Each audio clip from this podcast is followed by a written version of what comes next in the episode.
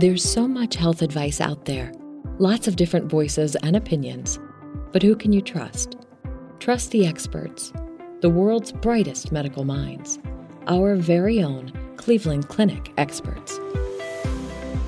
We ask them tough, intimate health questions so you get the answers you need. This is the Health Essentials Podcast, brought to you by Cleveland Clinic and Cleveland Clinic Children's. This podcast is for informational purposes only and is not intended to replace the advice of your own physician. Welcome, and thank you for joining us for the Health Essentials Podcast. I'm your host, John Horton. Today we're talking with infectious disease specialist Dr. Kristin Englund about the upcoming flu season. Before we look ahead, though, let's take a look back, because the last 2 years have been quite an up and down journey because of COVID. In year one of the pandemic, the CDC reported only 2,000 flu cases in the United States. That's a historically low number. They tied that to the fact that people were wearing masks more, they weren't going out as much, and they were even doing things like washing their hands a little more. Then came year two. Many COVID-19 restrictions, including mask requirements, started fading away, and folks started going out more. As people circulated, so did the flu bug. And the CDC reported between 8 million and 13 million cases last year. So what can we expect this flu season? That's what Dr. Englund is here to discuss with us today, as well as the importance of getting the flu vaccine and how the ongoing situation with COVID affects both the flu season and the vaccine. Dr. Englund, thank you for being with us here today. Oh, thanks so much for having me today. Before we dive into talking about the flu, let's start by having you tell us a little bit about your work here at the clinic. Sure. I'm an infectious disease doctor here at the Cleveland Clinic, down here at the main campus, and I see patients with all kinds of infections, but we've certainly had a whole lot of COVID over the last couple of years. Definitely. I'm sure it's kept you pretty busy. It sure has. Let's get the conversation started now on the flu. Sure. In a real basic way, can you tell us just kind of what the flu is and what it does to you if you get it? Sure. So influenza is the broad term for a number of different types of viruses. There's influenza A and influenza B, and each of those have a number of different subtypes that they that circulate around at any time during any season. So it's typically spread through the air, and we breathe in influenza, and for the most part, people will have lung symptoms. They'll have a cough, they'll have fever, they're going to feel awful. They're going to feel pretty tired, like they've been beaten up. And they can get pretty severe pneumonia from this. While your body is fighting off the virus itself, it can put a lot of stress on other body symptoms as well, including the heart. And people can have heart attacks and other types of symptoms throughout the rest of the body as a result. It's hard to believe that it goes that far. I mean, you get people talk about the flu like it's nothing, but it seems like it can be really, really, really serious. Absolutely. You know, we certainly see people dying from influenza in previous years. We've had folks dying from influenza as much as 40,000 people every single year can die from influenza. Wow. As we mentioned at the start here, 2 years ago, it was historically low as far as flu cases. Why did we see such a jump last year? Well, if we all remember back to 2 years ago, everyone was masking. Hand hygiene was being practiced. We were socially distancing ourselves. We just weren't going out because of COVID. So because influenza is spread just the same way, we were de facto protecting ourselves from influenza as well. But we know that things have changed over the last year, and the mandates have gone away, and people are getting out more in the world. They're tired of being cooped up. I certainly understand that. But by the same token now, we're putting ourselves more at risk, not just for COVID, but for influenza as well. Yeah. I'm going to ask you now to get out your crystal ball. What are we looking at for this upcoming flu season? So if we look at other countries, like Australia, and we often use Australia as a way to kind of predict what we're going to have because they're kind of a season ahead of us. They've seen a rise in the number of cases of influenza. And we are certainly going to see a significant rise in the number of cases of influenza this year as well.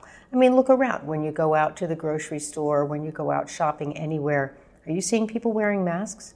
Yeah, I'm not. Yeah, it definitely has slowed down. Absolutely. Because there were lower case counts 2 years ago, Does that have an impact going ahead as far as how likely you are to get it? Is it going to make it where you're more likely to because it was down and then it rebounds that hard? Or what kind of happens with that? Well, many people probably were not getting flu vaccines over the last couple of years because they knew that they were protecting themselves wearing masks and socially distancing. So I think we see the number of people getting flu vaccines that was down. And you can get an additive benefit from having flu vaccines every year. So for not having flu vaccines for a couple of years, it may hit people a little bit harder this year. Yeah. Is that too, I mean, are there, I guess, additional complications that you're even looking at this year that might come with the flu? Sure. You know, certainly we're able to see that, you know, people are going to be admitted to the hospital, not only with cases of pneumonia, but they also may be seeing other systems that are getting involved because of that. When your body gets very sick, you can get other organs involved, such as the heart, having heart attacks. You can get kidney failure. People need to be put on ventilators to help them to breathe, and that can have all sorts of complications.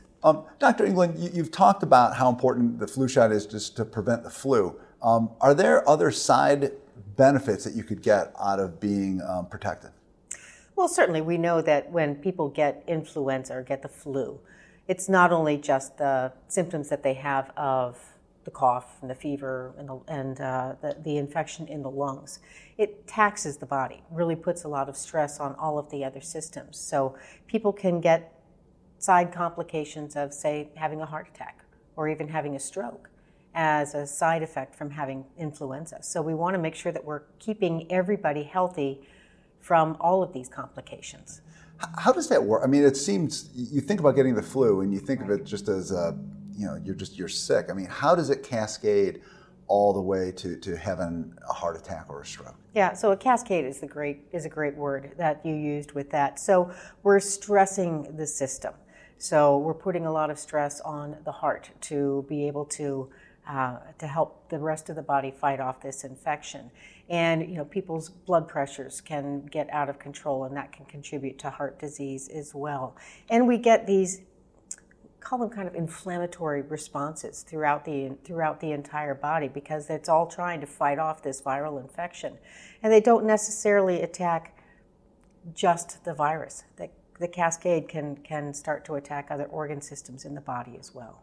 Can it also move into pneumonia or other, I mean, just horrible breathing situations? Absolutely. The pneumonia is the number one complication, but if people's pneumonia gets bad enough, then they have to be put on a ventilator, they have to be put on other medications to try and control their blood pressure, and all of that can really stress the entire body. Well, and I'd imagine if you were already compromised and with some sort of illness or a condition, it's going to make it just roll even worse. Oh, absolutely. So we certainly know that even though perfectly healthy people can get severe complications from influenza, those who already have some underlying disease, whether you have some heart disease, whether you have underlying asthma or COPD or emphysema, whether you have some vascular disease that may make you more at risk for having a stroke, those can certainly occur and get worse if your body's fighting influenza as well.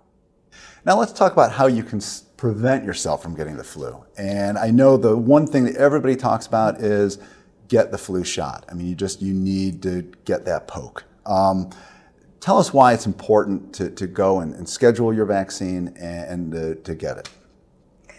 Well, we've talked about some of the complications of getting influenza. It's not just a cold. It can be deadly. So why not protect yourself against something that could potentially kill you or one of your loved ones?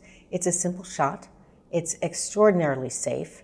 We do not give you the flu. You can't get the flu from a flu vaccine. I know that's always one of the big concerns. We're not giving you a live virus, so you can't get the flu from it. But you can keep yourself healthy and you can save the lives of those around you. It's great advice and definitely something worthwhile to do. With COVID still around, does that make it even more important to get the flu shot? I mean, how do those relate? Well, COVID and influenza are very different viruses, but they can both affect the lungs and lots of other organs in your body. You can get both at the same time. There's no reason why you can't get both at the same time. So it really makes sense to protect yourself from both. Okay. I know we had talked, and as you brought it up, everybody should look to get the flu shot. Mm-hmm. But I know that there are certain groups where it's even more critical that you go and you get that protection. Can you go over some of those? Yeah, so influenza really tends to affect most dramatically. Our older population, so those who are 65 and older, and the very young. So those who are really most at risk, the most vulnerable. Also, for folks who have any kind of underlying diseases, any kind of problems with, say, asthma or emphysema or COPD, anyone who has heart disease, all of these can add up to having a much worse case of influenza. So get to the front of the line. Absolutely. Let's look at timing. Is there any advantage to going and getting your flu shot early? I mean, should you wait a little? What should you just get as soon as possible? When should you go and get that poke? Well, as soon as the influenza vaccine is released, you can feel comfortable getting in line to get your vaccine at that point in time. There really is no benefit to waiting. We certainly know that influenza season tends to run between, say, October and roughly March. But we have seen in recent years that it can really stretch those boundaries and show up sooner and last a lot longer. So it's really important to get the flu vaccine as soon as it's available for you. So it's not going to wear out. I don't know if that's what people sometimes think, that if you get it too early, it's going to not work later. No, it'll cure you. We are not going to offer you a flu vaccine knowing that it would be wearing out on you. We just want to make sure that we're getting everybody vaccinated as soon as possible. It also takes a couple of weeks for the vaccine to fully kick in. Yeah. So getting your vaccine right before the holidays, that's going to be too late, because you're going to, if you get it if you get it less than 2 weeks before you're getting together at Thanksgiving, then you really run the risk that you're going to be passing that virus around over the holidays. Right, right. I know you had said previously that you cannot get the flu from getting the flu shot. Right. But if people do get the shot, what other symptoms could you have, or kind of effects from having it? Oh, sure. So as with many vaccines, when you get the shot, we're tricking your immune system into thinking that it has the flu, so that it makes the proteins or the antibodies against that, so that when your body really does see influenza, it's ready to attack. So you're going to get a little bit of a soreness to your arm. You may get a low-grade fever, may feel a little bit fatigued for 24 to 48 hours, but it really shouldn't be more than that. And trust me, that's a lot less than the symptoms you're going to get if you really do get influenza. Yeah, it seems like it's worth a little bit of discomfort for a day or so. Absolutely. Dr. Englund, if you go in and you get your flu shot, I'd imagine that there are possibly some side effects that you would have just from getting the vaccine. What can somebody expect from that, and why does that happen? So actually, side effects are a good thing, all right? In my mind, it's telling me that your body is responding to the vaccine, and it is making those antibodies that eventually are going to protect you when you do see influenza. So you're going to have, possibly you're going to have a sore arm. That's to be expected. You might have a low-grade fever. You might have some body aches. Just feel pretty tired for 24 to 48 hours. But look at it this way. That's a good thing. I know we've talked about it a lot with, you mentioned you can't get the flu from getting the flu shot. Right. I know people had a lot of these same vaccination questions when it comes to COVID. Mm-hmm. Is it the same sort of feeling that you're going to get, the same sort of response that your body's given after getting the vaccine? So absolutely. It is very similar when you get any kind of a vaccine, whether it be influenza or COVID or a pneumonia vaccine. You're going to have some response, some body response from that. And that is, again, just because your immune system is starting to build up and fight against that. None of these vaccines are live virus vaccines. We're not giving you the virus. There are some live virus vaccines, such as things like yellow fever and measles, mumps, and rubella, but we're very cautious about who we give those to. Influenza, I can't give you the flu. I can make you feel a little flu-like because, again, you're going to be getting that great response that your body is now building up that immunity, but I really can't give you the flu. That's good news. I will say that sometimes people can get an infection shortly after they have gotten the flu vaccine, and that's because it takes a couple of weeks to really build up that immune system. So if people get the flu vaccine and then within a couple of days they get the flu, it's not because of the flu vaccine, it's because they did get exposed to it probably before they got the vaccine and their body hasn't had enough time to build up that immunity from the flu vaccine, which is why it's really, really important that you give yourself a 2-week time period before you say, go over for Thanksgiving or get together for any of the other winter holidays. Make sure you get your vaccine a full 2 weeks ahead of time so that you don't go into an environment where you could potentially catch or spread the flu. Let's talk about COVID-19 and the flu a little bit more. Sure. I mean, COVID obviously has evolved incredibly since over the last year. How are the symptoms of the coronavirus strains? How do those line up with flu symptoms? Because I think sometimes people have trouble telling them apart. You know, how do you know which you have?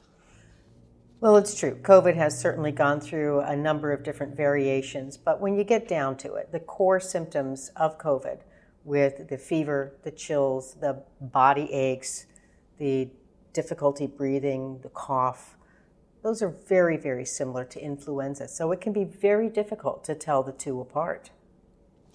How is there a point where do you need to tell them apart? I know that sounds silly, but is there for treatment? Is there a benefit to knowing?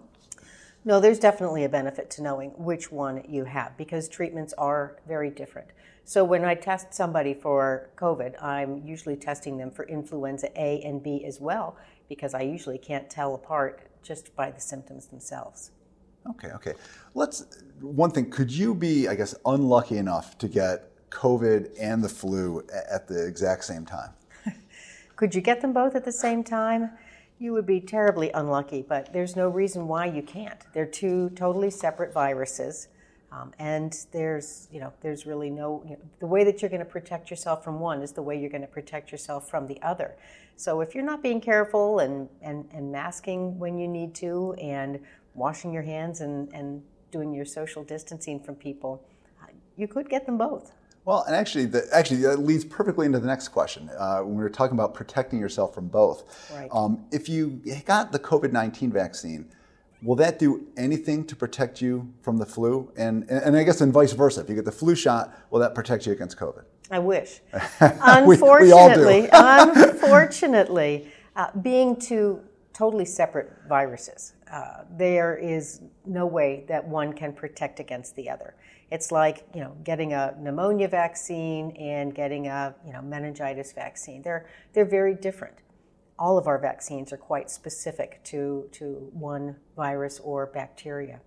So at this point in time, we need to get both. So you're going to need to get a flu vaccine this fall, as well as likely an updated COVID-19 vaccine as well. Okay. And just so people don't worry, if you get one or the other, I mean, they're not going to interfere with each other, correct? Absolutely not. You can get both vaccines, frankly, at the same time.